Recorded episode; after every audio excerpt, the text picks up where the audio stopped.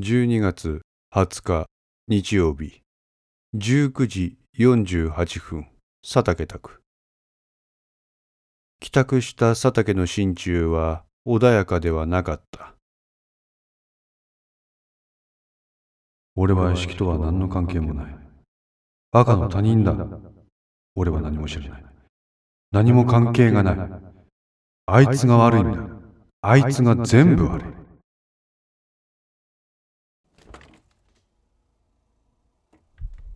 佐竹は冷蔵庫を開けそこに入っていた缶ビールを一気に飲んだ。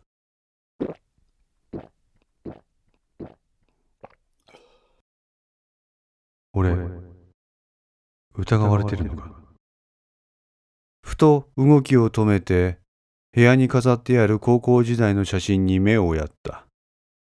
写真の先にある赤松の表情は笑顔だ。そんなはずはない。再度佐竹はビールに口をつけた。赤松文子から唐突に自分と意識の関係を尋ねられたことに混乱と一種の憤りのようなものを佐竹は抱いていた。意識くんくん。赤松のお母さん意識のことをくんづけで呼んでたよななんで自分のところのバイトを殺した意識のことをそんな呼び方するんだ？飲み干した缶ビールを握りつぶした。考えすぎだ。佐竹は自分の精神状態が穏やかでないことは知っていた。高校時代の同級生が連続殺人事件の容疑者として世間を騒がせているその容疑者は縁もゆかりもない存在ではない。高校時代はむしろ密接に彼と関わってきた。そうであるがために意識の存在は自分の心に影を落としている。気を紛らわせるためにも村上と連絡を取りそして赤松とも直接会った。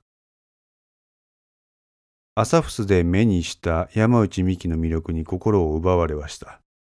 しかし今冷静に考えてみると自分は本当に彼女に好意を抱いているのだろうか。ひょっとして落ち着かない自分の心を何か別のものに集中させることで精神の安定を保とうとしているだけではないか。考えたくないもの聞きたくないもの。自分にとって都合が悪いものそれらのものから目を背けたい時は幾度となくある。そういう時にありがたいのは自分の存在に OK を出してくれる情報、存在だ。佐竹は自分がそういったものにすがることで現状から逃げているだけではないかと自己嫌悪に陥った。なんで意識なんだ？なんであいつがこんな変なもん持ち込むんだ？自分一人で考えていても何も進まない。そんなことはさっき気づいたはずだった。しかし家に帰ってきた今、また同じことを繰り返している。現状からの脱皮が図れるかもしれない。そういう思いで朝フに行ったはずなのに、かえって自分の心中を複雑化させてしまった。被害者である桐本由香は赤松の店でバイトをしていた。このことは赤松はもちろん、あいつの奥さんも、そしてあの母さんも知っている。それだけでもショックは大きいのに、犯人が昔出入りしていた意識だった。もうこうなってしまうと、精神状態はぐちゃぐちゃだ。ついでにその意識はなぜか去年朝フスに来ている。そんな赤松の家のこと考えたら、俺なんかくだらんもんだ。赤松を取り巻く今回の連続殺人事件の状況と自分の状況を比べると比較にならないほど赤松の負担の方が大きい。俺ってつくづく小さい人間だよ。佐竹はキッチンの換気扇を回し、その下でタバコに火をつけた。心の落ち着きを少しでも取り戻させようとしたのだろう。煙を吐いたとき、先ほどの赤松のフレーズが思い浮かんだ。ほら、俺の親父6年前に事故で死んだんや。そのことについて母さんにいろいろ聞いとったんやって。考えてみれば赤松家にとって今の意識は憎悪の対象だ。なぜならば自分の店で働いていた女性を殺害されたからだ。先ほど朝フスで文子と会った時は意識と連絡を取っているのかと聞かれた。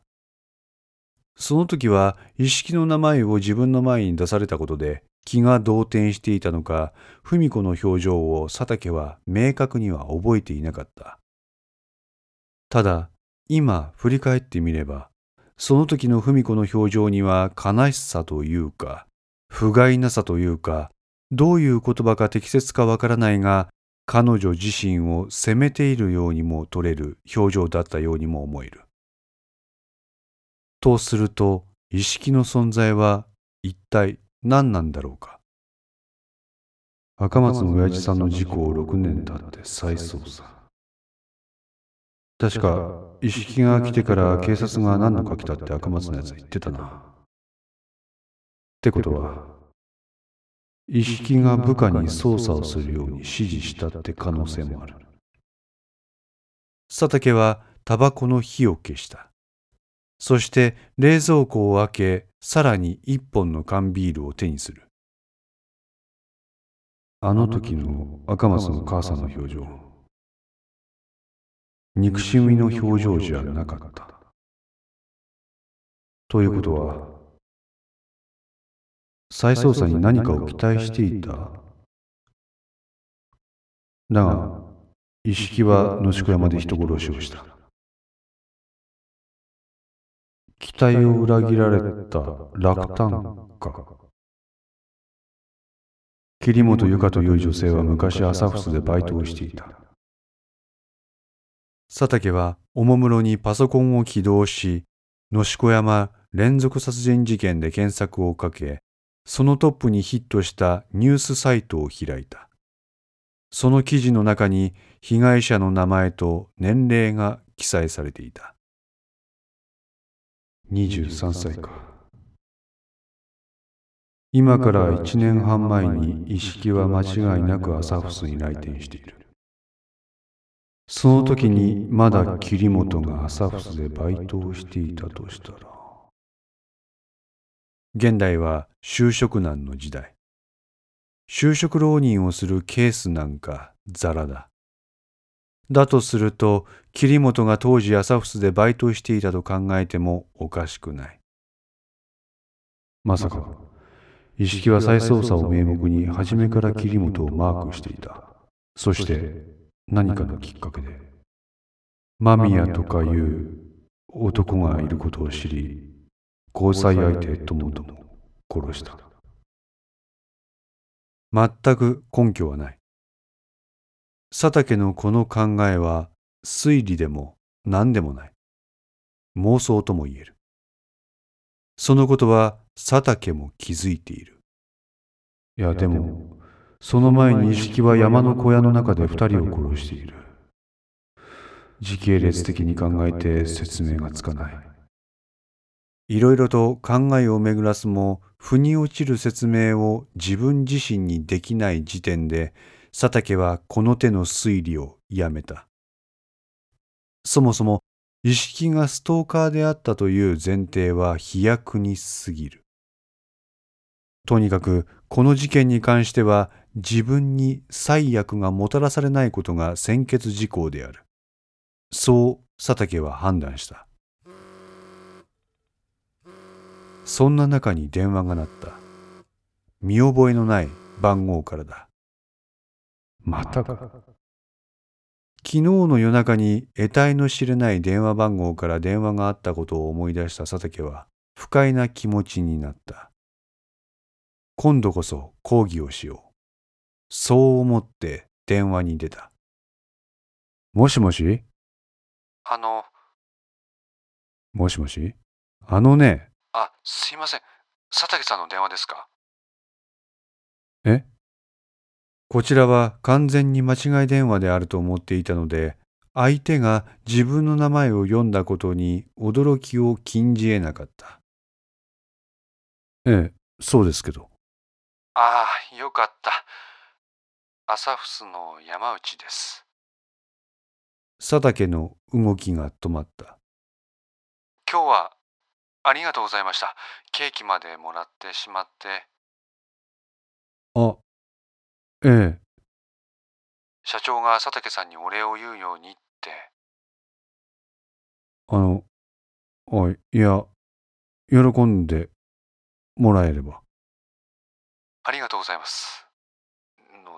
の、でも。佐竹は身構えた。自分一人じゃ食べきれないんです。ああ。ごめん。電話の向こう側からクスクス笑う声が聞こえた。そ、そ、そしたら、友達と一緒に食べたら。うわ、俺何言ってんだ。そうだ、そうですね。ああ、しまった。でも、みんな忙しくって。あ、ごめん。なんか、かえって迷惑になるようなことになってしまって。あ、いや、違うんです。ありがとうございます。本当に嬉しいんです。私、ここのケーキ好きなんですよ。そう。ああ、そう。そう言ってもらえるとこっちも嬉しいな。たまたま、あの、街の方をぶらついてたら目に入ってきて。クリスマスですもんね。まあ、世間はクリスマスムード一色だけど、俺はあんまりそんな感じじゃないんだよね。でも、プレゼントにさっき、ああ、あれは、あのーその、うん鑑賞用。そ、そうなんですか？てっきりクリスマス用だと思って、そういう花ばっかり選んじゃいました。ああ、そうみたいだね。あすいません。いや、うん、全然気にしてないんだ。素敵な花です。ありがとう。なんか、佐竹さんって、花とか、ケーキとか、いいですね。えあー、クリスマスか。いいな何？山内さんはいい人いないの？いるわけないじゃないですか。仕事、仕事ですよ。早く一人前に仕事できるようにならないと。うーん。偉いね。男女というよりも、どちらかというと、先輩、後輩といった雰囲気が漂っていた。お互いの仕事のことなど、たわいもない会話を楽しみ、意外にも価値観などに共通点が多いことから、お互いの連絡先を交換することとなった。佐竹にとっては、願ってもない展開だった。電話を切り、佐竹は山内の連絡先を改めて携帯電話に登録をした。そして着信履歴を見た。山内美希の名前が自分の着信に表示されるのを見て、久しぶりの高揚感を味わった。まさかたった数時間でこれだけの展開があるとは思わなかっただけに、佐竹の喜びはひとしお。しばらく携帯に表示される山内の名前を見入った。山内美希の名前の二段下に昨晩の不明の電話番号が表示されていた。しかし、この電話は何なんだろう。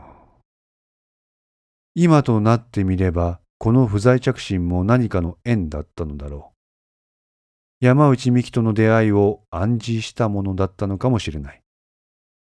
そう思って佐竹はベッドの上に横たわった。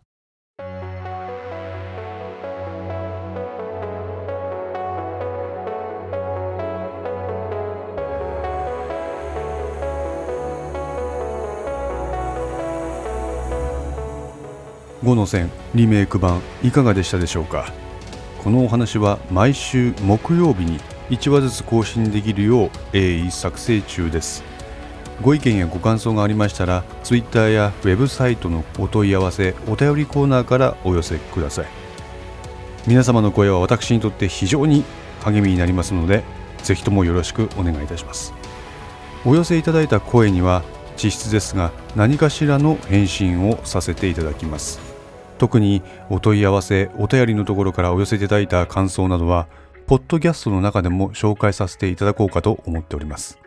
また iTunes Music Store の中のレビューも頂戴できれば嬉しいです。